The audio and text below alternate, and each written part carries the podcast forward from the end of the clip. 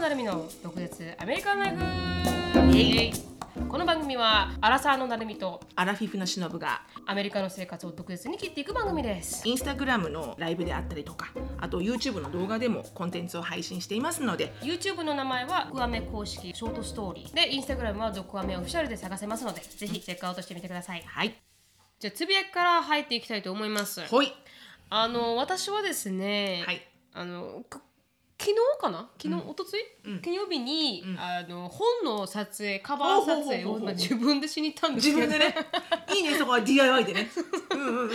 本を出すちょあの著作者がね、うん、自分でね自分で自分の表紙を撮るっていう、ね、それって普通、本当は普通じゃないはずなんですよね。そうなのかな、多分、ね、多分普通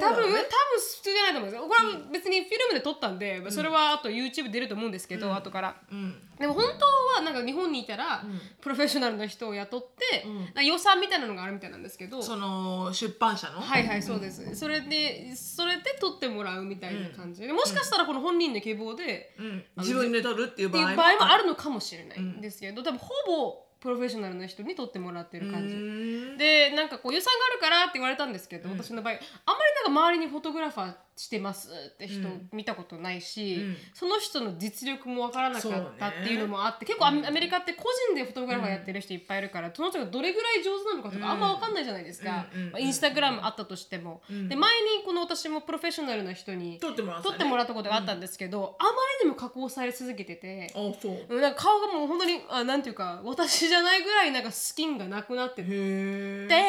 りいい思い出がなかったんですよ。ほうほうほう、フォトグラファーに撮ってもらって、でそれでなんか何十枚も撮ったのに、うん、送ってもらったのさんまいぐらいしかなくて他の見してよみたいな。そう、そうなんですよ、そうなんですよ。他のはじゃあどうだったのって、なんかあんまり自分が気に入らなかったからって言われてもらえなかった。でも私気に入るかもしれないじゃんね。そうなんですよ、そうなんですよ。だからそ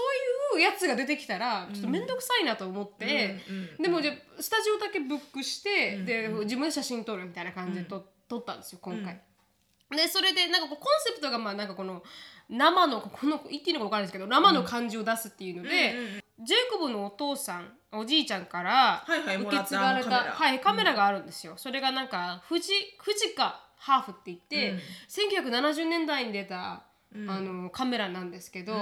一生懸命使い方が分からなくて一生懸命やってって、やっと使い方をフィギュアアウトして、うん、それがあのちゃんと使えたんですよね。ほう、うん、普通に写真が撮れたんですよ、うん、だそれで撮ったものとって言って、あとはまあデジタルカメラで一応撮ったものとみっつに分けて写真を撮ったんですけど、うん、ジェイコブにお願いして、うん、でそれでそれを現像しに行ったんですよ今日、うん、でそれでこの藤川で現像屋さんってまだあるのっていう思いじゃないですか。あでも、まあ、でもファーマシーに行けばやってくれる。そうなんですよ、 シービーエス とか、うん、ウォーグリーンとかここ近くにある、うん、ネガでネガでもできるんですよ。でもまあいっしゅうにしゅうかんぐらいかかって、うん、今日持って行ったんでにじゅうににちまでかかりますって言われたんですよね。でまあこう一応現像ができるんですよ。それも普通に名前変えて、うん、袋に入れてネガをで渡すだけでにじゅうににちごに、うん、写真になって帰ってくるっていう。長いね。そうなんですよ。だから そ, そうなんですよね。だからそうい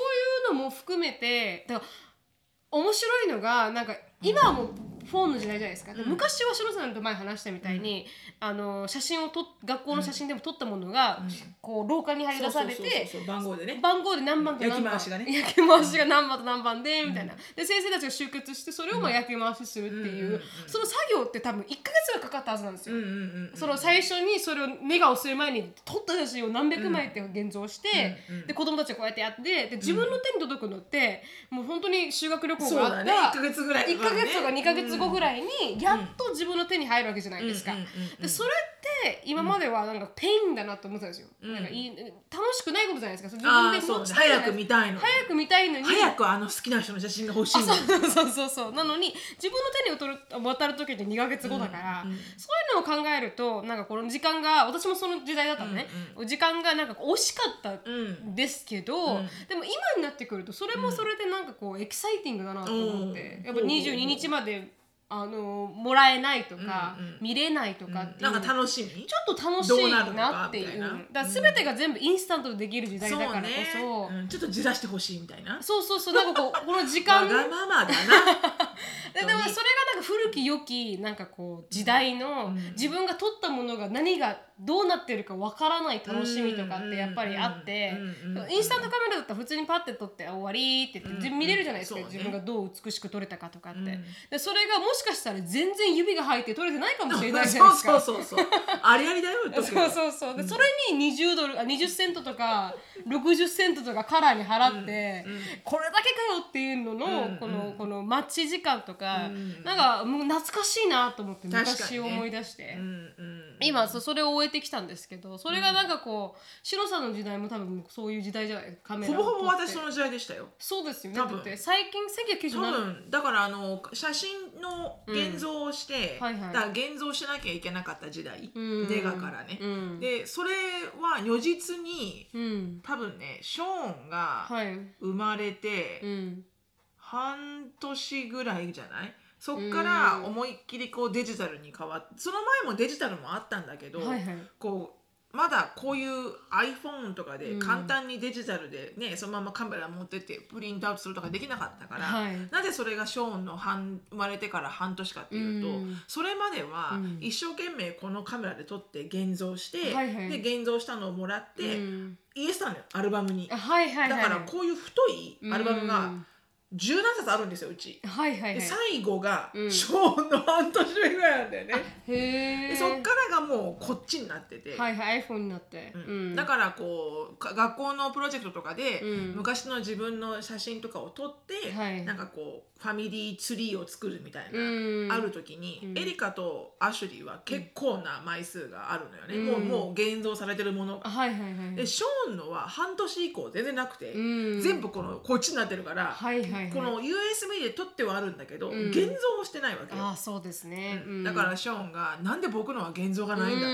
ん、そもそも枚数がないとか言っちゃって、はいはい、いやあるんだよ、うん、でもね全部デジタルなのショーンのって言って、うん、ちょっと寂しいっすよね。 そう、そうしたらね、うん、自分のだけないってことだからこう見えないからね、はい、やっぱこう現像してあってああいう風に入れてあると、うんまあなんだろうそれなりにこうちょっと趣があるよね。ありますあります、うん、やっぱりね。だからそういう、うん、なんかこう今のこう一つのこの写真の価値が下がってるんじゃないかみたいな質問あったじゃないですか、うん、まあねそうねわかるよねなんかね、うん、確かにその通りだな、うん、その待ってる時間も、うんうんうん、多分その現像する写真にはなんか価値が付加価値がかかってて、ね、みたいな、うんたとえブレててもねたとえブレててもそうそうたとえブレててもエクスポージャーがダメでもたとえね、うん、全然違うとこ撮っててもねそうそうそうそうえ誰みたいなのもあるじゃないですかあるあるあるあるなんかこうそうそなんか好きな写真もそうですけど、うん、自分が写ってるのにここぐらいにちょっとちっちゃく、うんうんうん、好きな人が写っててもあるあるなんか欲しいみたいな、うんうん、欲しい欲しい気づかれたくないからこう小さく描くとか、うんうん、そういう時代がなんか良かったな、懐かしいね、懐かしいなって、だから自分がさこの見たいって思った時に、うん、今どういう喋り方になったんですかね今一瞬ね自分がさってなんで誰誰なんですかね今ね自分で喋っててじゃあ何の言葉が出てきたんだろうちょっと東京弁になったねちょっとだけ、ね、なりましたねちょっとだけ東京弁になったね一瞬自分誰と思いました自分がさって初めて言った初めて言いました私自分がさってえ誰って思ってウケたななあれ見たからですかねさっきあのインタビュー見たからかもしれないです。ああ面白かった今、うんうん、自分がなんか違うと思ってそうですよね自分誰と思いました自分に、うん、そんな初めて聞いた自分でえそそう何の話してましたっけ忘れちゃったもう笑ったか忘れちゃった写真写真、うん、自分が綺麗だなって思っても綺麗じゃなかったかもしれないしここら辺にだ昔のそのネガをね、はいはい、現像するっていうのも良かったねって話で、ね、良かったねって話でした、うん、終わりですはい終わんのかいっていやそれがねなんかこれから写真が来るはずなんですようん、うん、でそれが楽しみだなって思ってるだけで、うんうん、何枚撮ったの実際にあのー、何ですか一眼レフで撮ったのはにひゃくごじゅうまいぐらいです、うん、そんな撮ったんだ本当にでも分かんないんで、うん、やっぱデザイナーさんっていう人がいらっしゃるみたいで、うん、その人が一応こうあのアレンジするアレンジしてくれるんですよねこういう風な写真がいいとか、うん、こういう風に撮ろうとかっていうリクエストがあって、うん、で私のリクエストも言って、うん、で多分彼その人が彼か分からないですけどその人があのデザインしていくんだと思いますよこの写真を、うん、でも私自身どんな写真が選ばれるか分かんないんですよ、うんうんうん、だからもう本当にいろんなパターンですよね。ほうほうほうほう、怒ってる顔とか、うんうん、そしたらもう あ, のあれみたいになりましたもん。何ですか、あのフリーフリーイメージストックボード、ストックボード、ああいいじゃない、うん、あのいやほらあれ上げてればさ、この辺チュルチュル入ってるかもしれないじゃんストックボードチュルチュル入ってるかもしれない自分のね、うん、自分の自分の後ろが真っ白だったんで、うん、本当にストックフォトみたいな。 ど, ど, どこ行ったのスタジオって。あ、スタジオはダウンタウンにあるヒューストンダウンタウンに、結構いっぱいあるんですよヒューストンって。写真を撮る、あのああいうそのインスタスポットみたいなとこじゃなくて、じゃなくてじゃなくて本当に写真スタジオがあって、フォーモスタジオとかそういうとこじゃなくて、じゃなくて、あの本当にスタジオ、写真スタジオがあって、私たちが行ったのはこう結構あのナチュラルライトが入るスタジオだったんですけど、うん、他のところだったら本当にあの光も準備されてて、うん、全部真っ白、うろ後ろ後ろが全部真っ白で、あとはなんか私たちのところはこうやってあのバックカラーっていうんですか、バックスクリーンスクリーンを色変えられたんですよ。黒バージョンとかピンクとかあったんですけど、うん、あの変え方が分かるのこれしかできないこうやってやればいいだけだ。でも引っかかったんです、引っかかったんですよ。引っかかって上に上がらなくなっちゃって、うん、あダメだわってなって、うん、私は黒と白のバージョンしか持ってないんですけど、でもそういう風にね、いろんなのが準備されているところをいちじかんななじゅうごドルとかでレンタルできるんですよ。うん、安いところはごじゅうごとかもありましたし、近くでもあります。うちらの、あ、そうなんだね、はい、だからもしなんかプロフェッショナルな写真が撮れたかったら、うんうん、撮れるようになってるんですけど、へ、ちなみにその写真がこんな感じで、うん、あ、ほらストックフォト見たくないですか。あーすごい、うん、あ、いい感じ、はいはい、あ、いいいいいい、こういう風にね、スタックフォトみたいになったんですよ。へ、だからこういうパターンの写真を、うん、あ、こう黒だとこんな感じです、あ、素敵、うん、いいじゃんとか感じで、こういうスタジオがあるんですよ。へ、白とか黒とかで撮れる。あ、一応何あの袋、あの服も持ってたの？なんちゃって持ってきました、持ってきました。服も着替えて、はい、に、さん着ぐらい持ってたんですけど、うん、まあ、結局に着しか着なくて、うん、一応あのまあこう何て言うんですか、あの、うん、じ本当紫の私がよく着るパーカーあるの分かります、うんうんうんうん、あの紫のパーカーを持っていこうとしたらジェイコブがもしかしたらコピーライトで エルエーシーユー 引っかかるかもって言われて、あ、ね、確, か確, か確かにその通りだと思って、確かに確かにでもっと一番シンプルなやつを持ってきました、うんね、黒と白っていう、ね、はい、確かにそうだね、うん、分かんなかったんで、うん、どれがいいかとか、うん、なんかそれでやってきましたけど、うん、でもスタジオ借りたかったら普通にあります、うん、面白いね、うん、だから普通にカメラ持ってって写真撮れば、うん、あのプロフェッショナルな感じに見えるような写真が撮れたりとか、すごいな、うん、だからもし必要な時があったら、うん、あったらそうだね、うん、子供たちのとなんか撮るとかね、プロの写真を撮るとかね、まさにまさに、うん、表で撮りたいんだけどさ、やっぱ天気に左右されるじゃん、はい、そうなんですよ、そうなんです、ね、暑すぎるとかさ、うん、寒すぎるとかさ、本当に本当にだからやっぱスタジオだといいよね、はい、分かるから、うんうん、だそういうスタジオが結構いっぱいあったんで、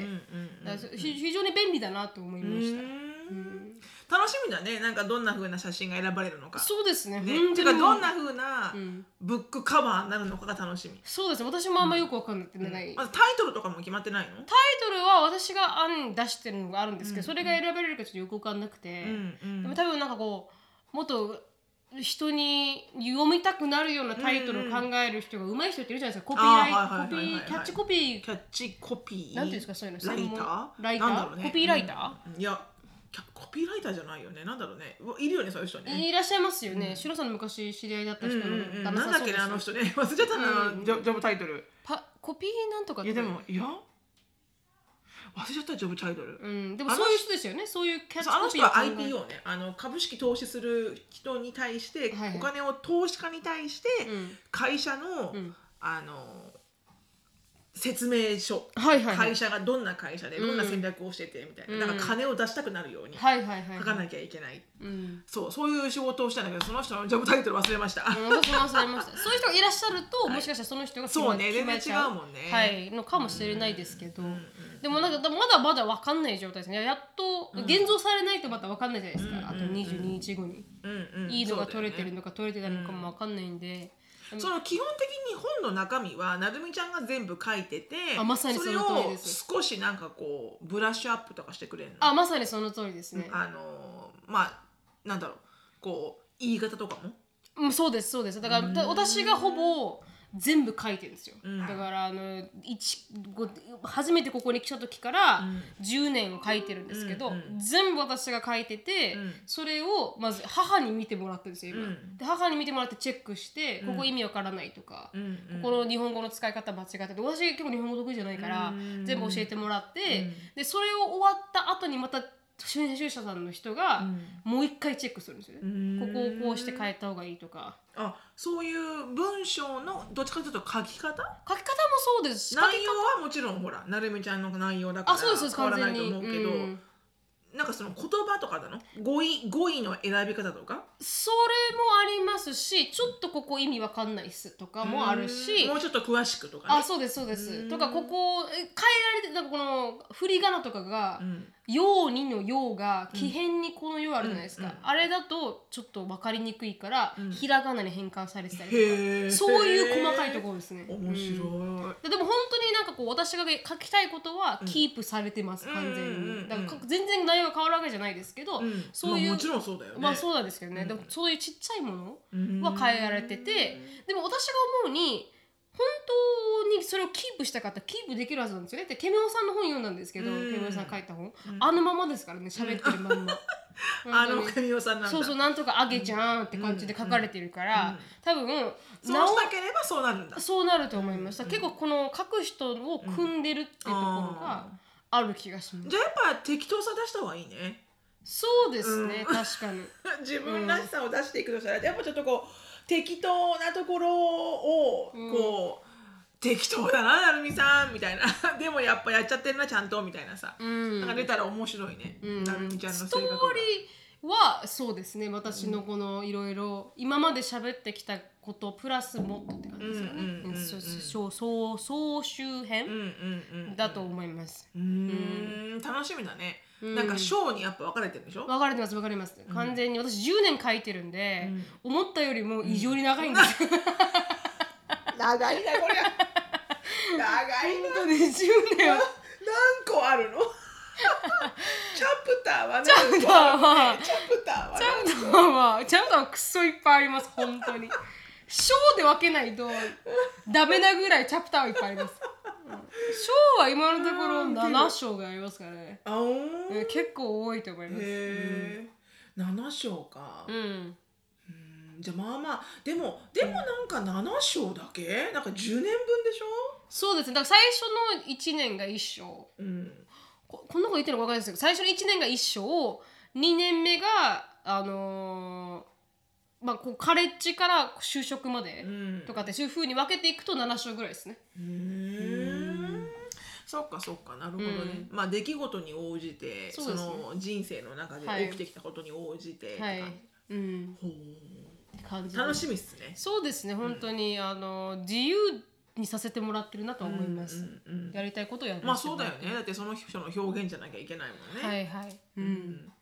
なんか本当は今年のはちがつじゅうがつぐらいに出てる予定だったんですけど、うん、あ、そうだったっけ、うん、もうそんな早かった、早いです、早いです、本当、私さんがつぐらいから始めたプロジェクト、うんうん、にがつさんがつから始めたプロジェクトなんで、うんうん、本当はもう終わってるはずなんですよ。あ、そうなんだ、うんうん、でもなんかでもそれが何、じゃあ今のところどれぐらいの予定。来年です、来年の、来年の春ぐらい、春ぐらいには合わせるようにしようってなってるんですけど、うん、私が推してるんですずっと、うんうんだってあなたじゅうねんぶんのあれよ、人生を思い出して書かなきゃいけないって相当エネルギーよ。確かに本当に時間かかりますね、うん、本当に、うん、もう何したっけから始まるからね。そうそうそうそうそう、何考えて私この時生きたっけみたいなね。あ、そうそうそうそう、うん、まさにその通りです、うん、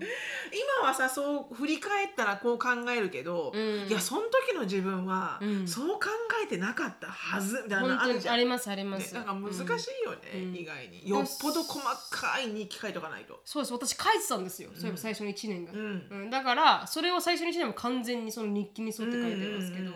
本当にそれからはもうずっと思い出す感じで書いてるんですよね。うん、すいません、いや楽しみですね。はい、長くなっちゃいました、すいません。篠さん、それだけいいえ、とんでもないです、うん、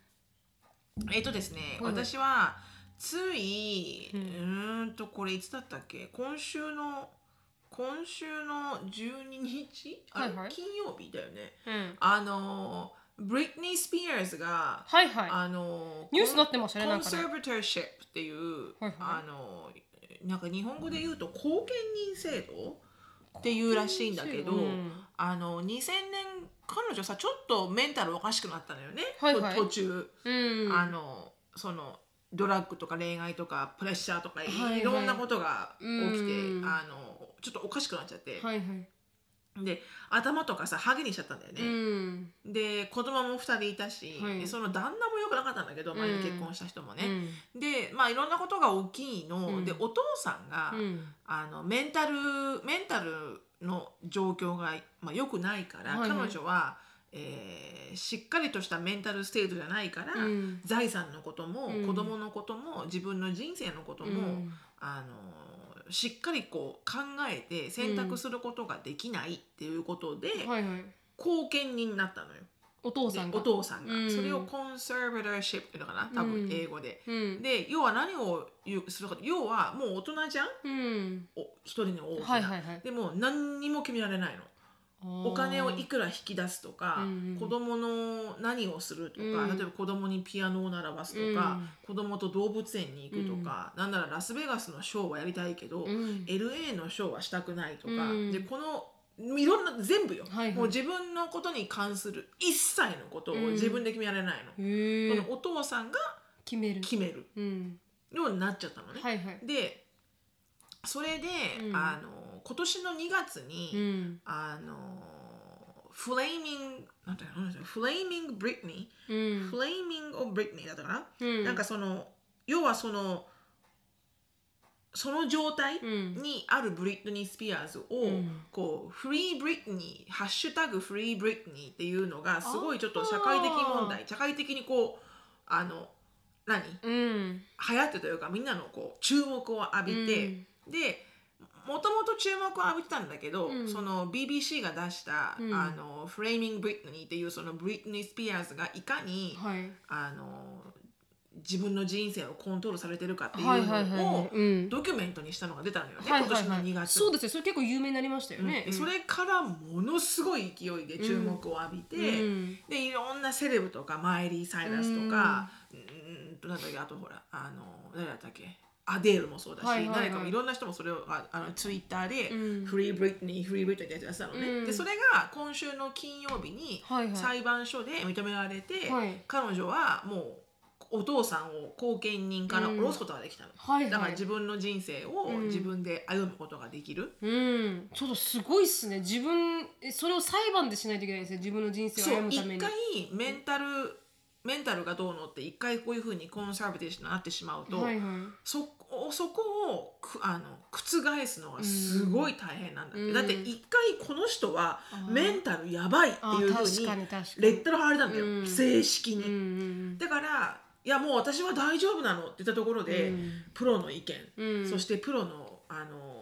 プロの人による何ヶ月にもよるヒアリングとか、はいはい、その人の自分の人生のその例えばブリットニーがどういうふうに毎日過ごしてるかみたいな調査とか実行調査とかいろいろあるわけよ、うん、I'm fine って言ったからって、はいはい、で子供にも Mommy's fine って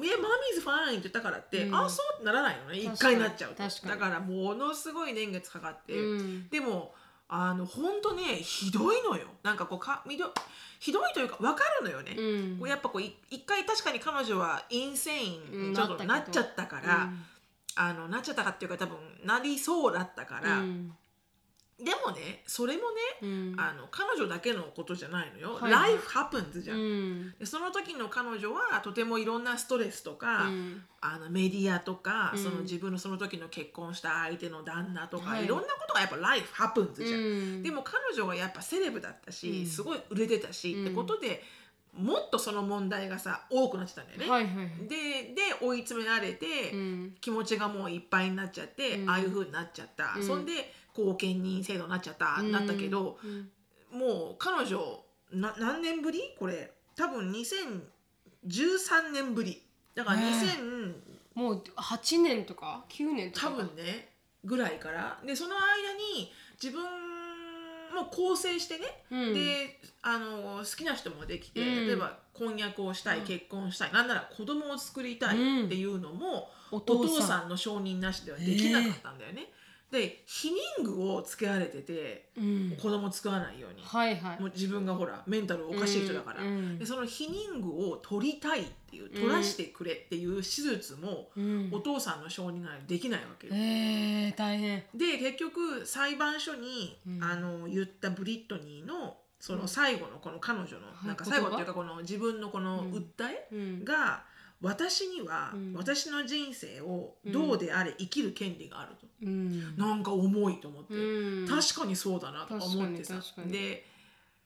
まあもちろん私そのちょうどブリトニーがハゲとかにしてる時にもうアメリカにいたし、はいはい、すごいニュースだったから、はいはいはい、彼女どうしたどうしたみたいな、うん、でもさ考えてごらん、マイリー・サイラスもハゲになったって、うん、ハゲになったハゲになったでマッパンだってボールの乗ったってプロ出したからラッキンボールしてたラッキンボールしたでしょねうん、でなんと エムティーブイ アワードかなんかでなんかすげえ誰かとキスとかしちゃって、うんはいはいはい、そんなんさ、うん、そんなこと言ったらさすげえあるじゃん、うん、アンジェリーナ・ジョリーもそうだし、はいはい、アンジェリーナ・ジョリーのお父さんもおかしい人だし、うん、でいろんなのあるじゃん、うん、でもなんかそのブリットニーだけがこうすごいこう注目を浴びちゃったのは、うんまあ、彼女がすごく成功した反対の意味でもあるんだけど、うん、でもなんかさ聞いててなんかね、うん、お父さんとえー、弁護士、はいはい、家族の弁護士、うん、ファミリーアトーニーの家族の弁護士とお父さんがふたりでその後見人になったのよ、うん、じゅうさんねんまえに、はいはい、でなったあとにねんごに、うん、そのあの弁護士の人の方は、まあ、ブリトニーがもうやめてくれって、はい、これをもう私は大丈夫だからやめてくれって強く言った時に、うん、その弁護士の人はお降りてるんだよね、はいはいはい、後見人から、うん、でお父さんだけは降りなかったの、うん、であのお父さんが、うん、まあお父さんのことを批判する声が多いわね、はいはい、もちろん で,、ね、でもお父さんから言わすと、うん、自分の娘の幸せは自分が一番考えてる、うん、っていう、ねまあ、それもまた分からなくもない分からなくもない、ない、うん、分からなくもないよね、うん、であなたたちが何と言おうと、うん、あの僕はね僕はっていうかお父さんがやっぱ自分しか一番彼女の本当の幸せを考えてないみたいなことを言ってたわけだよね、うん、なんか聞いてて分かるような、うん、でもこれさ分からないような、うん、自分の娘に金がなかったらやんなくない、うん、って思っちゃったわけだし、うん、なんとなく、うん、やっぱすごくねセレブで人気があってお金もあってって、うん、で子供もいたしって分かるけどこれさ、うん、子供がまあお金が一切ない、うん、普通の一娘だったら、はいはい、なんでえべ後見人なんて、うん、確かにみたいな、うん、だからお金って怖えなって思うんだけど、うん、でもこの彼女がそのお母さんも、うん、お母さんも she is as bad as my dad or even worse ってなんかツイッターしたみたいで、はいはい、でそれ言った後にまた炎上してそのツイッターが消されたらしいんだけど、うん、要はなんかお母さんもそれを結局アラウイングしてたそのお父さんのでなんかずっとこれはあの親からの虐待だって言ってたわけよブリットニー、はいはいはい、これは虐待だ、うん、で自分のライフを自分を好きなように生きさせてくれない虐待だって言ってたのね、うん、だからなんかさいろんな、まあ、裁判所がねこれは、うん、あの後見人をあのつけるに値するっていう多分証拠があったんだろうからそのバッキンのデイはね、うん、じゅうさんねんまえはね、うん、でもなんかこのじゅうさんねんかんもっていうのがすごい社会的問題になって、うん、フリー・ブリットニーっていう動きになったんだけど、うん、なんかこうこうそこまでの権限なんだと思ってね結構びっくりしちゃった。そうですね。避妊器具も取れないとか、うん、なんかこう要はあんだけお金稼いでんのに、うん全然自分で引き出せないんだよねお金を、うん、そのお金をおとんが握っとんのかみたいな、うん、でなんかいろんなことでなんかさわか確かに分かる、うん、なんか分かるような気もする、うん、このおとんが大変なことしてきたっていう証拠があるんですか？いやなんかねそこまで私も見てないのよ、うん、であのフレーミング V という人の話見てないからドキュメントを見ようと思ってるんだけど、うん、これからでもその読んだ記事によると、うん、あのラスベガスの定期公演の話があったのよ。わかりますわかります、ね、私がいた時やってました。うんと、うん、でもあれを結局キャンセルしたのよね、はいはい、やらないって言って、うん、でなんでやらないって言ったかってもともとしたくなかったんだって。あへえ、うん。やりたくない、うん、でもそれをその時なんかこうあの気持ちのまだこう何こうアップダウンが激しくて、うん、そういうなんかあのパフォーマンスできるあのレベルじゃなかったみたいな感じで分かんないけどね、うん、でそうやって言ってて、うん、でも結局抗うつ剤を打ってやらされてたんだって、うん、へえ、それも大変だ、うん、それもなんかお父さんの意思多分。ああ、それはちょっとおかしいですね。でもまあもちろんさ、その全部のストーリーはわからないんだけど、うん、でもなんかこのアメリカって怖いなっていうのが私のポイントで、うん、一回そういうふうにあのこの人はメンタルおかしいってなると、うん、ほら骨折とか、うんうん、とちょっと、ね、指が折れるとかだったら見てわかるけど、うん、はいほほほ治りましたね骨、うん、みたいな、じゃああなたはもう野球やれますねとかできるけど、うん、メンタルの病気だって言われると、うん、どこまで自分が、うん、アンファインって言っても、うん、もうその時はダメだったけど、でも今は私はもう大丈夫なのってどんだけ自信持って言えても、うん、すごい疑いの目で見られるわけじゃん、うん、辛いだろうなと思って、うん、とってもね、うん、で私が聞いたのはマイリー・サイラスの話ですけど、うん、彼女のその Going Insane はリ、リブランディングらしいですよ。あ、そうなんだ。あの要素もあった、うん、商的 商, 商業的商業的、うん、なんかこう前まではずっとこのディズニーチャンネルのオールアメリカンみたいなね、そうそう、ディズニーチャンネルの、うん、あのマイリー・サイラスっていうイメージをどうにかこう覆さないといけない、うん、でやっぱりブラン年を取ることにつれてあのイメージをずっと続けることって難しいじゃないですか。そうね、しかもあれは作られたものだからね、作られたものだから自分がしたかったものじゃないしね、うん、まあ、そういうのでなんかこうちょっとリブランディングのためにあそこまで奇抜なことをして、うん、自分は違う人間だっていうのを証明するっていうのもあるみたいですけど、ね、ほー、なるほどね、マーケティング方法として、なるほどね、だからあの、うん、マッパでボール乗ったわけだ、うんうん、だからそれもなんかこう考えてみると確かにそれだけのプレッシャーを与えられた子供の時代からどうやってそれをなくすかって言ったら そ,、ね、それぐらいしかできないだろうなとは思いましたけどね、うんうんうん、それぐらいギャップがないとかもしれないね、うんうん、難しいのかなとか。そうなんですよ、だからね、うん、ちょうど今週のアメリカ先週の金曜日かはなんかもうフリー・ブリトニーって言って、うん、なんか結構ねあの、まあ、その女性もそうだけど、うん、エルジービーティーキュー のファンが多くて、それに対して、うん、やっぱりなんかあれなんじゃないかなと思うんだよね、うん、自分らしさを閉じ込められて、はいはいはい、で出せないっていうところにすごいリレータボーなのかわからないけど、ね、うんうん、たくさんの エルジービーティーキュー のメンバーの方たちがフリ、うん、ブリッドにあの行動に参加されてらっしゃって、うん、へー、うん、面白い、うんうん、ってことがありました。面白いですね、はい、確かに興味深い、はい、ありがとうございました。じゃあ今日のトピックに入りたいと思います、はい、今日のトピックはですね、あの音声のメンバーさんがひどく、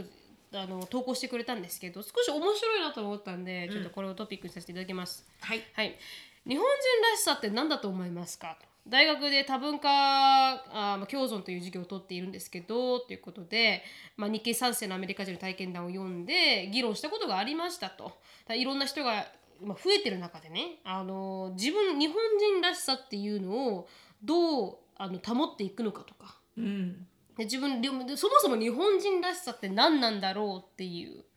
だそういうのでなんかこうこうこう疑問に思ったんですって、うん、彼女が自分彼女がね、うん、あのプライバシーもあるんでそれを全部読みませんけど、うん、それでそれで調べてみたんですよ。自分日本人らしさってなんだろうなと思って、うん、そしたらあの自分らしさじゃなくて日本人らしさ、ね、はい、日本人らしさとはなんだろうっていうので、でシロさんはどう思います？日本人らしさ、生きててアメリカ人とかとすぐ過ごすじゃないですか。あのここ日本人だなって思うところ。いやそれはだからもう本当に周りの協調でしょ、うん、そこしかないと思うよ、うん、なんでこんなに私は周りの協調を気にするんだろうかと思うぐらい、はいはいはい、調和とか、はい、そこですね、うん、いかに尖らないか、いかにブレンドインするか、いかにブレンドインするかこの白黒ラテンの中で白黒ラテンの中でいかにブレンドインするか、うんうん、最近あのアドカメの YouTube に載ったのが、うん、しのさんとエリしのさんがエリカのおもちゃの騒動のやつで、はいはいはい、本当にそこからも日本人らしさが出てますよね。もう思いっきりね、うん、はい、取らない取らないのもう本当に問題が起きないように努めるというかそうそうそうそうそう、うん、子供の人権というよりか基本私たちは我慢我慢我慢、うん、我慢が美徳我慢が美徳、うんうん、っていうのが日本人らしさ、うん、そうだねと思うな、うん、なんか我慢とか、うん、忍耐とかにとっても美を持ってる、はあ、確かに確かに美学を持ってると思う、うんうんうん、だからはなんかこう恋もあの思ってる方が美しいし、そうなの、そうなの、その後じゃなくてね、もう野球部のマネージャーならね、うん、大好きな人のバットを一生懸命磨くの、知らないところでそうそうそうそう巻いて巻いて磨いて磨いて、うん、誰も見てない、それ誰も見てない、誰も見てない、うん、でもその裏のなんかこう縁の下の力持ち的なのが日本の美学、美学、うん、私も同じ気を使うが多分日本人の美学で、うん、なんかこう周りが生きやすいように、うん、やっぱり我慢、うん、そう我慢自分は我慢、我慢です、うんうん、っていうのがあ、まあ、私たち思う日本人らしさ、うん、でこのダヴィンチニュースっていうこのウェブサイトで、うん、この出てるね日本人らしさとは何なのかっていうので、うん、あの日本人は無宗教ではないっていうのも日本人らしさを作ってるんじゃないかと、うん、世界中の戦争の原因は宗教にあると言っても過言ではないと、うん、そのため無宗教の人が多いと言われる日本人は世界の争いごとの根の部分は共感できない位置にいるより感じられると、うん、それは日本の歴史の陰に絶対的な神の存在を否定する仏教があったことに関係していると、うん、日本古来の神道がありながらも政治に影響を与えたのは仏教、しかも日本に伝えられてきた仏教の解釈は自由度が大きくさまざまな捉え方をすることができたと、うん、だから日本人はお寺に行けば神社にも行く、うん、実は日本において一つの神だけを信じるキリスト教などの一神教は広まりにくいことが歴史を見てもわかると、うん、日本人は無宗教と言われているが八百万の神や外来の神も心のどこかで受け入れてしまう独特の宗教観があったからのようだと、だからこそ今の日本、世界中で起こっている宗教絡みの争いの中で日本人は自分と異なる宗教観を持った人も理解できる立場になれるのかもしれないということで、まずもう宗教自体がないから誰でも受け入れられるマインドセットを日本人が持っている、うん、でもそれってあると思いません？うん、宗教がないからなんかキリスト教って言われてもへーってなるし、うんうんそうね、イスラム教でもへーってなるし、うんまあ自分がこうしなさい、これは間違ってるっていう風に育てられてないからね、うん、そうなんですよ、まあ、道徳はあるけど、うん、道徳だけがあってやっぱキリスト教だったら、うん、セックスはしていけません結婚するまでにとか そ,、ね、それをやると死んですとかって言われるじゃないですか、うん、でもそれがまず持ってないから、うん、豚肉を食べるなとかねあ豚肉を食べるなとかってそういう考え方の宗教がないから、うん、なんかこう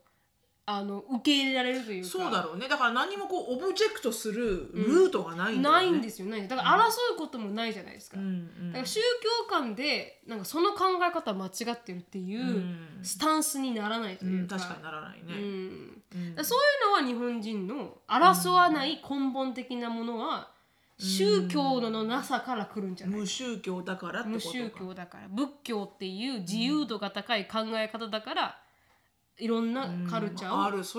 受け入れられていると、うんまあ、全てを受け入れるっていうね、うんうん、でも面白いですよねだってキリスト教っぽい考え方もできるし、うん、仏教っぽい考え方もできるし、うん、確かにね、うん、全然宗教的な考え方を持ってなくてもシロさんとかほらあのあのキリスト教っぽい言 い,、うん、言い伝えみたいなのをよくリファレンスしたりもするじゃないですか。うんうんうんうん。いやあのそのい い, いい意味で。いい意味でいい意味で。うんうん、なんかこれ everything happens for a reason も、うんうん、宗教っぽいことが言えるのも。まあまあまあ、まあ、そうだね。うん、まあ道徳と言いつつも。言いつつも、うん。もしかしたらそこはバイブルセラピーが。バイブルセラピーが来てるかもしれないし。そうそうそう来てるかもしれないし。うんでやっぱこう固定観念があると少し何かに生きづらいというのはあるのかもしれない、うん、それはあるだろうね、うんうん、だってずっと生まれた頃から親がねこれは間違ってるって言えば間違ってるって思うからねやっぱりね、うんうん、なんか次あ西洋に対する憧れとコンプレックスが日本人らしさなんじゃないかということで西洋を意識することで日本人だと感じることは海外に行くことが珍しくなくなった今も昔も変わらないのではないだろうかと近隣の韓国や中国に対する気持ちとアメリカヨーロッパに対する気持ちは明らかに違う人が今でも少なくないはずだとその感覚はあ鉄砲が伝来した戦国時代も鎖国を決めた江戸時代もあ黒船が来航した幕末もそして明治大正昭和の時代もずっと日本人が感じてきたことなのかもしれないと、うん、近隣の国々を相手にしていた頃の日本人は自分が日本人であることを強く意識することがあまりなかったが西洋人が日本に来て西洋と交易を始めてからの日本は西洋を意識しながら自分の国について調べるようになり日本人としての在り方を見つめるようになったと言えるということでなんでそんなにコンプレックスコンプレックスがあるんだろうねうーん、なんでなんだろうね。でもその時代からそんな昔からね、昔からやっぱりあのある、ね、戦国時代から西洋人はなぜコンプレックスなんだろうね。うーん、なんでなんだろう、それがねよくわかんないよね。でも、うん、でもやっぱり思ったよね、私もね、うん、あのオーストラリア留学時代に言ったかもしれないけど、はいはい、スウェーデンの人たちとすっげえつるんでる時に、うん、あんなに自分が醜いとは思ったことないから、うん、今の人生の中ではですね、一番あの時代は、うん、あのスウェーデン人たちと暮らしてた時代は、はいはい、なんで私こんなに足短いんだろう、なんで私こんな顔でかいんだろうずっと思ってたね。うん、うん、みんななんかすっごい長いのよ、こうやって足組むと、はいはいはいはい、私の中ではちょこん、はい、みんななんかすごいとこ入ってんの、足がとかこうくるってできますもんね、うん、長すぎてこう、 こうやってもう一回できますからね。そうそうそう、ね、あ、お茶ありがとうって座るじゃん、うん、みんな低いのさ、ここがあれあれ私さ、こう超高い足が長いからね、足が長いし、うん、胴も短いから、うん、とかね、なんかいろいろ、なんか髪の毛とかも超綺麗だったし、確かに確かに、なんかこう全部マテリアリスティックだよ、あの、うん、メンタルじゃないよ、はいはい、メンタルのとこで別に私が な, なんとかどうとか別にみんなないんだけど、うん、それぞれみんないい人だったから、はいはい、ただこの外見的によ、うん、外見的に、うん、なんでこんな綺麗な人たちがいるんだろう世の中に、うん、っていうのはあったよね。でも私の中ではしょうがないじゃん、うん、猿違うんだからと思って、もともとの猿が違う、ホモセピエンスが違うから、もともとの猿の種類が違う、もうあの人多分温泉にいた猿だね絶対あの人はね、やっぱね、北極のね、この高いね、こういうね、あの山とかを、ね、はいはい、寒い中暮らしてるからね、そうか、鍛えられてるのね、引き締まってるんだ、引き締まってる、私はもう温泉入ってるから、はいはい、もうずっと私は猿は伸びてるんだ、伸びてるからもう顔も真っ赤でね、顔真っ赤だからちょっとのんびりしてたんだ前世がそうそうそう、うん、前世がちょっと緩かった、緩かった、緩かった、うん、めっちゃ緩かった、確かに確かに、それはあるかもしれない、もともとが猿が違う、猿が違う、ホモサピエンスから違う、ホモサピエンスから違う、進化論からもう進化論考えよう紀元前から違う人間だったっていう、そうそう、紀元前から考えよう、これ始める時は、確かに、うん、そう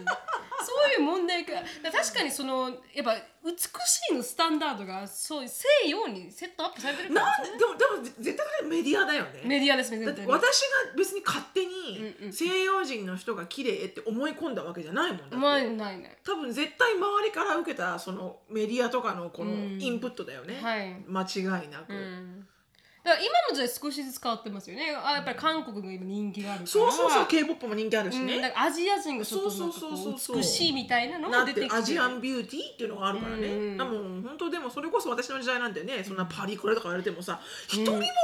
かった、アジア人なんて、うん、ね、な、黒人さんはいたのかな、分かんないけど、うん、アジア人はいなかったと思うよ、うん、確かに。だからナオミ・ケンボーぐらいじゃないですか、黒人さんで。あ、そうかもしれないね、うん、パリコレ走ってたのだからなんかあるんだろうね、うん、それなんかあったなと思う、あると思います。それ周りのその、うん、背が高い、うん、金髪青い目で、うん、の人が綺麗だっていう風に思わせる何かがあったのかもしれない、何かが絶対あったのかもしれない、うん、だからこうコンプレックスを常に昔の時代から感じてる、うん、やっぱりそうなんでしょうね。だって身長ひゃくはちじゅう以上の人が強そうできたら、うんうん、それはおすごい人種だなと思う、そうよね、思いますもんね、うんうん、でもそうじゃなくて、こうなんだろう、最初からこう、だってほらアフリカの国なんかはさ、うん、女性は太ってる方が美しいって言われてるみたいでしょ、うん、でも本当にそうなんだよね、うん、本当に真剣に太ってる、あのちょっとお肉のついたチャビーな女性を見ると、うん、ものすごくやっぱりこうアトラクトされるんだよね、うんうん、だから私はもうそういうのではない文化でこうインプットされてるから、うん、えチャビーじゃんって思うけど、うん、そう思わないんだよね。全てはもう美しいんだよね、うん、それが、うん、だからやっぱりこう生まれ育った環境だよね、あると思いますよ、うんうん、なんか影響を受けてる。だから常に日本人はコンプレックスを抱きながら西洋人に対してね、うん、生きているっていう。で次は日本人の人生観はグレーゾーンということで、日本人がまとめた最古の歴史書はななひゃくじゅうにねんに、まあ、記された古事記、または日本人的な思考が垣間見れる万葉集もななひゃくねんだいのことと。日本人の考え方はそれ以降約せんさんびゃくねんの歴史を見れば分かるというのが著者の考え方だと、うん、変化してきた文化の中で脈々と受け継がれている思考をか見ていくと、日本人の人生観や倫理観は武士道で語られるほど白黒はっきりしたものではなく、曖昧を好むグレーゾーンにあることが分かった義理と人情にほだされやすいのもそのせいかもしれない。グレーゾーンだからグレーゾーンだから白黒で決められない。確かに白黒で決めるのはアメリカだろうね。アメリカですね。完全にそれはアメリカの考え方、うん、なんなら黒だけど白みたいなねそうそうそうそうそうそう、うん、いや確かに日本はグレーだね。すで、うん、に必ずバッファーを残すよね日本はね。そうですね。どっちにでも取れるような、うんうん、強く言わないとかもその、うん、そのグレーゾーンから来てるんでしょうね、うんうんうん、でもやっぱグレーだよね日本人はね、うん、日本人はグレーですね、うん、あんまり白黒させたくない人の方が多いですからね。うん、だからあんまりこうアメリカ人みたいに、うん、もう初対面からパーソナリティがっつり来る人ってそんなにいないよね。いないですいないです、うんうん、だからもうね、それこそ初めて会ったチームミーティングとかで、うん、そのままじゃあ今日はあの何ランチ食べに行こうかあなたとしても、うん、あの oh, I don't eat gluten。あ確かにね。じゃあどこ行くの？あ、ビーゲンとかね。うん、いや分かるよ、うん、いいんだけど、うん、あの私的にはさ、うん、まあその自分のポジショニングつもあるじゃん、はいはいはい、別にマネージャーでもなく、うん、社長でもない、うん、社長が連れてってくれるっていうところに対してあんたらのヒラ、うん、私はみんなヒラ、はい、全員ヒラ、うん、聞かれてもいない、うん、でランチ行こうか、うん、ってなった時に、うん、いやsounds good, but I don't eat gluten って言われると、うん、まずパスタダメ、うん、パンダメ、あーそっか、何バーベキューかいみたいな、うん、肉しかダメとか、ね、肉しかダメ、うん、肉かまあ野菜か分かんないけど、うん、でもなんかそういうところは本当に、はいはいはい、うわアメリカ人ってすごいなって思う、うん、私はもう別になんか食べないっていう自分のポリシーがあっても、なんなら私ファスティングしてるから、はいはい、まだこの時間食えませんと思ったけど、うんはいはい、そんな言わないじゃん、うんうん、It's okay, I don't have to go みたいな言わないじゃん、言わない言わない、うん、なん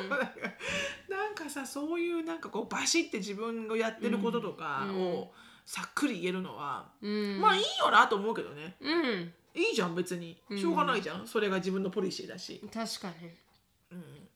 なんかこう我慢しちゃうんだよねやっぱね、うーんまあいいかみたいなね、うん、うん、そうですよね。あんまり自分からこう自分はこういう人間ですって言わないですよね、言わない、うんうん、ちょっと周りを見て、うん、あの周りのこの関係性とかを見て自分のポジショニングがよく分かってそうそうそうそう言うべきか言うべきべきかみたいなね、そうそうそう、うん、でそこからチュルーカラーが見えてくるみたいなのが日本人ですもんね。そうそうそう、うん、まずはこう手探りで雰囲気を取るというか空気を読むというか、そうそうそう、それもなんか如実に分かるよねアメリカにいると、うん、日本にいるとみんながそうだから、うん、あの私が受けちゃうんだけどどっちかっていうと、はいはいはい、あそうです、私もそうですわ、うんうん、だよね。パーソナリティがなぜかサインするって決めてよ、なんかもうどこ食べに行きたいかみたいなうんあそうそうそう強い方になっちゃいますよね。そうそうそう、アメリカでは結構弱い方なんですよ。弱い方弱い方、もう決めないもんだって、ね、決まらないもんだって決める権利がないもん私面白いですよね。だから日本ではアメリカでは弱い方なのに日本では強すぎたりとか、うん、だからそれがこうかぶれてるっていうこの日本人らしさがなくなってきた私たちのなんか末路って感じですよね。あるんだろうね、うん、もうかぶれまくりですね、うん、きっともう全然何も多分あれですよ、あの思いはばかれないんですよきっと私たちは思いはばかれませんよ絶対的に、うんうん、ああこういう風なこう木の使い方をするんだったっけな日本ってみたいなさ、ああ そうですね、そう、そういうのがもう分かんなくなってうーん、うん、前にあの翔くんが来てた時に、うん、なんかこうなんですかビールの入れ方をラベルは下にするんでしたっけ上にするんでしたっけ、ラベルを隠さないんじゃないの、隠さないで入れるんでしたっけ彼が言ってたの、だそ忘れた、もう本当にそんな日本の常識、うん、忘れました、常識なのか分からないですよ、うん、それは分からないですよ私も正直何なのか分からないですけど、うん、日本のこのカスタムを言われたら私多分絶対分からないと思います。めちゃくちゃ怒られるんだと思います。忘れたなビールは、うん私シノさんに入れさせてもらってたもん前に。そうだね私入れてたねあの、うん、私入れた入れたシノさん飲まないから全然関係ないでしょ何も何にも気にしてないでしょ私。シノさんが私にビール継ぐみたいな、うんうんうん、ナミちゃんどうぞってね、うん、全然いいじゃんそれでね飲む人に次はいいじゃん、うんなんかよくわかんないよね、わ、うん、かんないですね、うん、日本に行った時もなんか先輩についてもらってもありがとうございますっていろいろあるんだよね、あのビジネスの場合もさ、はいはい、一番偉い人はこっちに上座のなんとかとかさ、そういうの本当忘れちゃって、うん、全然わかんない、うん、あとアメリカ来た瞬間からそれが皆無っていうのが分かったから、はいはいはいはい、初めてアメリカに来て、うん、結構ちゃんとしたポジショニングの人とミーティングをするときに、うん、大きいミーティングに入るって、うん、さんにん来るからって言われて、その人、その人と、うん、私は先に通されてミーティングルームに、うん、で待ってんじゃん、うん、で来ました、うん、まあ立ち上がるよね私ね、うん、立ち上がるじゃん、うん、立ち上がって来るから、うん、来るからね、まあ、みんななんかシェイクハンドして、うん、でもう席バラバラよもうなんかグラバーチェアみたいな何どこで誰が一番待って待ってこれ神座だよねみたいな、うん、だこの人が一番とか思ったら全然違うし、ね、こっちにいる人が一番あのくれたくてあもう全然わかんないと思って、うんで名車なんか投げるし、はい、そうそうそう、パンがあるんですよね。うん、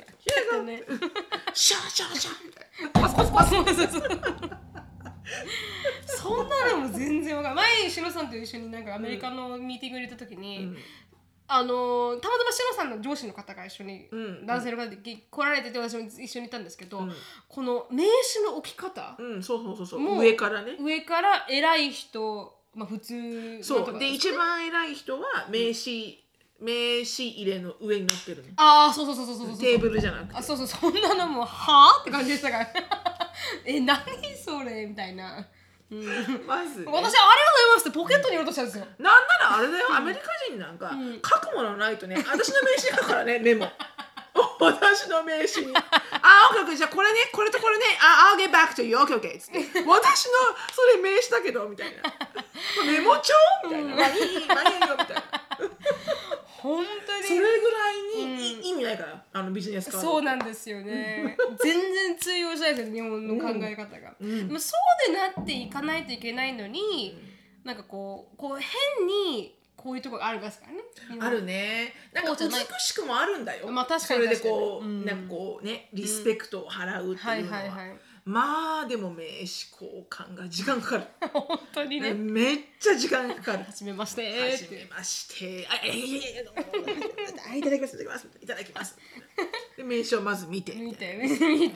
でなんかこう返して。いろいろやってみたいな。アメリカ投げる。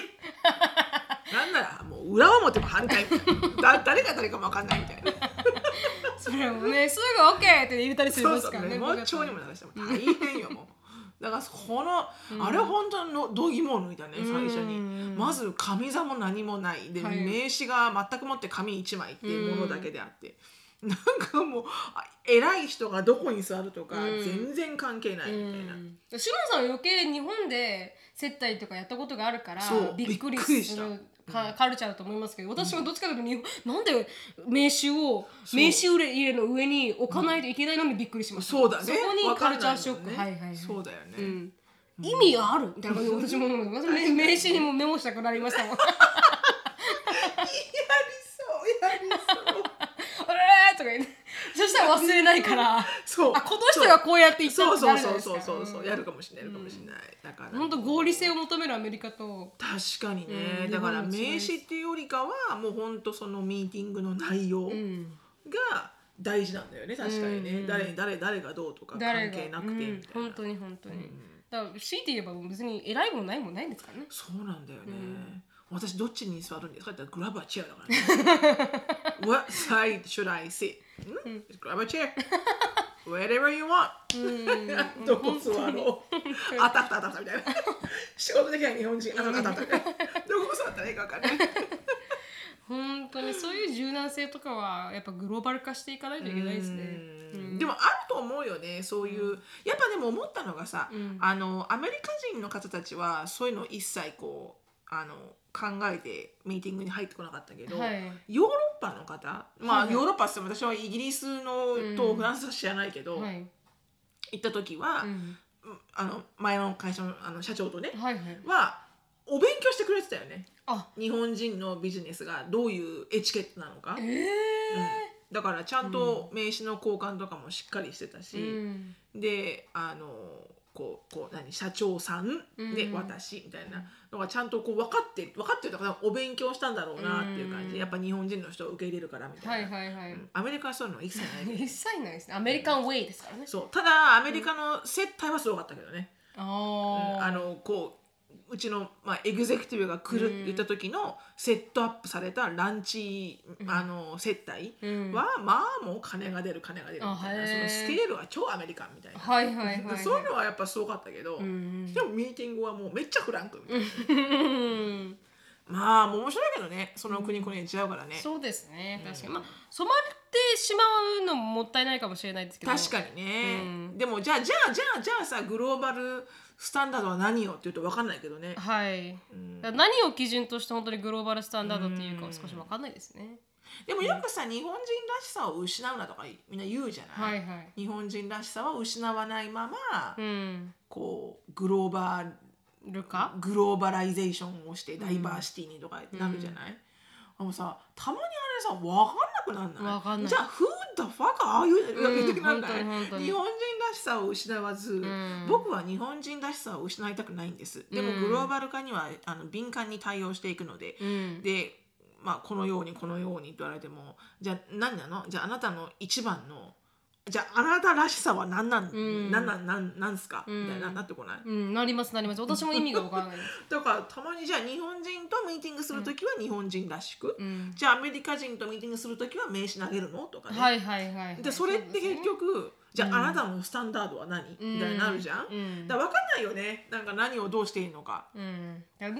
がらしさにもうどんどん、ね、濁っていくんじゃないですか、このらしさが難しいね。やっぱグローバル化されるとともに、うん、日本人らしさもどんどん失われていくし、そうだろうね、うん、でもなんか 各, 各, あの各文化の無礼だっていうことは勉強してきたいよなと思う、ね、あまあ確かに確かに、うん、ここではこれはやっちゃいけないとかっていうのは、うん、まあその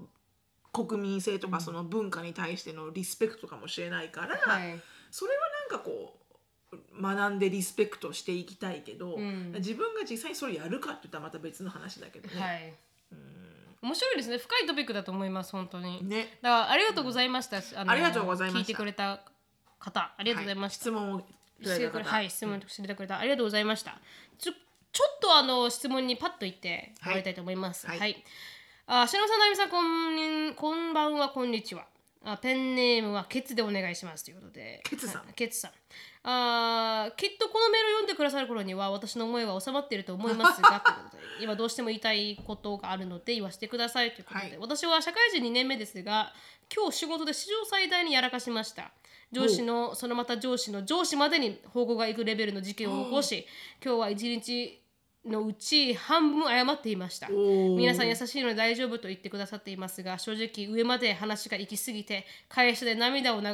涙が出そうになりました。なるなる。自分が原因なのは分かっていますが、さまざまな要因が重なり今回の事件が起こってしまいました。プラス思考の私 ① はこれで次から間違えないし周知されるからみんなも助かると、うん、にねんめくらいの失敗は笑い話になるはずと言っていますが、マイナス思考の私 ② はそうは言ってもみんなにケツペンネームがやらかしたと思われるのは間違いない。きっと事件の共有と対策を社内で公表され名前なしでその度に私は思い出すのだろうと、私の中のプラスとマイナスがあ格闘している、ま、最中です。正直今まだ何事もなく仕事を順調にこなして褒められていた時に今回の事件が起きたので、調子に乗っている時に失敗する私自身にとっても嫌気がさします、うん、私はいつもこうなんです。調子いいと必ずその後やらかすんです。長くなりましたがすみません。しのぶさんなるみさんの立ち直り術を教えていただきたいです。あわよくばほ、あのー、慰めてほしいですと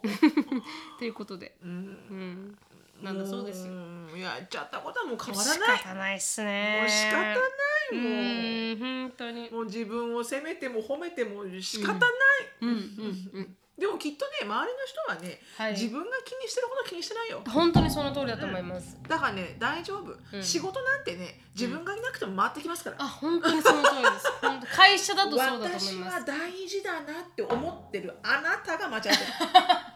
もう私は ね, ねリプレイサボーだし、はいはいはいはい、もうゴミ箱の袋を変えるかのようにね、はいはいはい、あ、しのぶさんいないんだ、じゃあなるみちゃんでなるがよの勢いだからあーちょっともうしのさんが言うとちょっと重い重い意味が強すぎるでも意味が深すぎるしのさんが言うとうバリューが全然違うだからね、多分ね、うん、落ち込んでるのはね、はいはい、あのあの真面目で、うんうん、すごくこう、うん、一生懸命やってる人だからこそ落ち込むのよね、うん、そうですそうです、本当本当でもね、うん、あの会社のトップから見たらね、うん、うん、でっていうぐらいのレベルだから大丈夫絶対、うん、本当にそのもう治ってんでしょ、じゃあよくない別にみたいな、うんうん、本当に大丈夫うん、でも本当に調子乗った時に失敗するのは誰でもあると思います。みんなそうよ、うん、運転もそうじゃん、そうそうそう調子こくとね、そうそうハンドル切るのも早くてね、はいはい、使っちゃうわけ、事故る事故る、うんうん、絶対そう、うん、私はこれぐらい、まあ最近の私もそうだけど本当調子こくっていうか、うん、もう自分の年は年って分かってるから自分で、うん、だから今までできたことをやらないようにやらないと、はいはい、本当に怪我するから私、うんうん、だからこうそのトラブルが起きるのはあの気をつけろよっていうサインなんだよね、うん、と思います本当に。でもハンボリングエクスペリエンスですね、うん、もう本当にハンボになって謙虚になるためにも花をほしをへし折られてやってるなっていつも思います、うん、私も毎回です私も、うん、いつも調子に乗った時に失敗して迷惑かけて、でも絶対そういうものなんじゃないと思いますよ。だって失敗なしでうまくなっていくとかね、うん、失敗なしで、うんあの幸せな人生を送れるとかさ絶対ないしね、うん、うん、だからあのもうものすごい大きい失敗をねケツさんはしちゃったからすごい落ち込んでる、はいうん、まあもしかしたら今聞いてる時にはもう、うん、もうあの時のことは忘れたのにって思ってるかもしれない、はい、思ってるかもしれない、なぜ今更言うのよみたいな思ってるかもしれない思ってるかもしれない本当に思ってるかもしれないだったらなおさら、うん、ほら、うんうん、何もなかったでしょみたいなそうそうそう今から振り返ったら、うん、もうね、過去のことで、うん、もうあんなこともあったね、うん、みたいな、うん、全然大丈夫、うん、本当に、はいうん、誰でもありますね誰でもあります、うん、誰でもあります本当にあります、うん、本当、うん、そんなことだらけです、うん、従業員は企業の歯車でしかないですからねそうそうそうそうそうそう、うん、もう自分がね代理士とかね思わない方がいい失敗できるときにね失敗してちょっとこれ良くないなあんまりねちょっとこの発言良くないなちょっと直そうかなあの大事だなとあの思いつつ自分で貢献で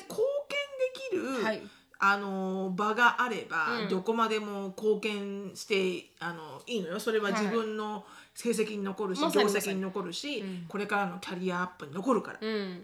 ただなんかほらあのあるじゃないその無理に、うんあそれ以上の自分を費やしてる時あるじゃないあありますあります会社に対して、うん、誰も会社がお願いしてないのに、うん、自分で家に持って帰って、うん、家の時間を全部犠牲にして、はいはい、季節を守るとか、うん、それはでもさ素晴らしいよ、うん、でもそうしないと賄えないぐらいの足らないリソースしか持ってない会社が良くないじゃん確かにその通りですこんだけの仕事量に、うん、こんだけの人しかいなければ、はいはい、回るわけがないじゃん回るわけがないだそれを一生懸命寝不足を駆使して、うん、みっか寝不足して回したあなたは偉い、うん、でもそれをしたからって、うん、いや会社は実際にさんばいのお給料をもらえますかって言ったらもらえないじゃんもらえないだからそういうことなんだよ、うん、私が言ってるのね、うん、結局やらなければ誰かがやるし、はい、そんなに一生懸命自分を駆使しなくても、うん、結局会社とは私は契約関係だけだから、はい、私ははち to ごのはちじかんをあなたにあげます、うん、その代わりお金をください、うん、nothing more nothing less、うん、なので、うん、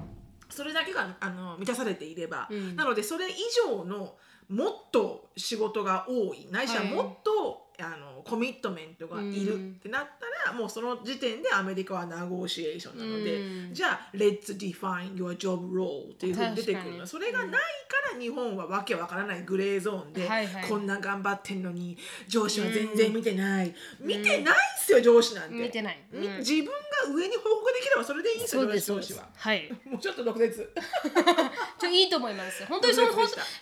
極論そうなんですよ、ね、極論そうですよ極論そうで契約状況だから、うん、雇用契約ですから本当にだからちゃんとそれでネゴシエートしてお給料が上がるんであれば、うんどこまでもやるべきだし、やった方がいいと思う。お給料が上がるならね、うん、上があるならね、はい、ここで頑張れば上に行けるっていう、うん、ちゃんとステッピングトーンがあるなら頑張ろう、うん、頑張る、うん、でも本当にそれで意味がない時は、うん、やらなくても別に回るし、回るし会社回るし、うん、そこまで頑張らなくても自分を苦しめなくてもいいと思う、ね、そうそうそうそう、なんかそれでこう苦しくなってあの精神的にこう辛くなる場合があるけれども、正直会社は勝手に回るっていうのは本当にその通りだと思います。それで回んなかったら会社が何とかする、うん、何とかする自分を壊さなくても、うんうん、なので会社に責任が結局あるってことですね。そうそうそうそう、うん、だから本当にごじになったから帰りますって言いづらい会社たくさんあるっていうじゃん、はい、もうそれ本当かわいそうだなと思うもん、うん、だって This is the end of my commitment、うん、to your company、うん、so I'm done、うんGoing home。 確かにな、それがなんでなぜ悪いんだよね、うんうん、本当に。でみんな言うよ、アメリカに来てるあの、まあ、アメリ日本から来てる駐在員の方とか、うん、日本に帰ってまた仕事をするので、うん、あ多分とっても嫌な理由っていうのが、うん、こうワークライフバランスがやっぱ壊れる、うん、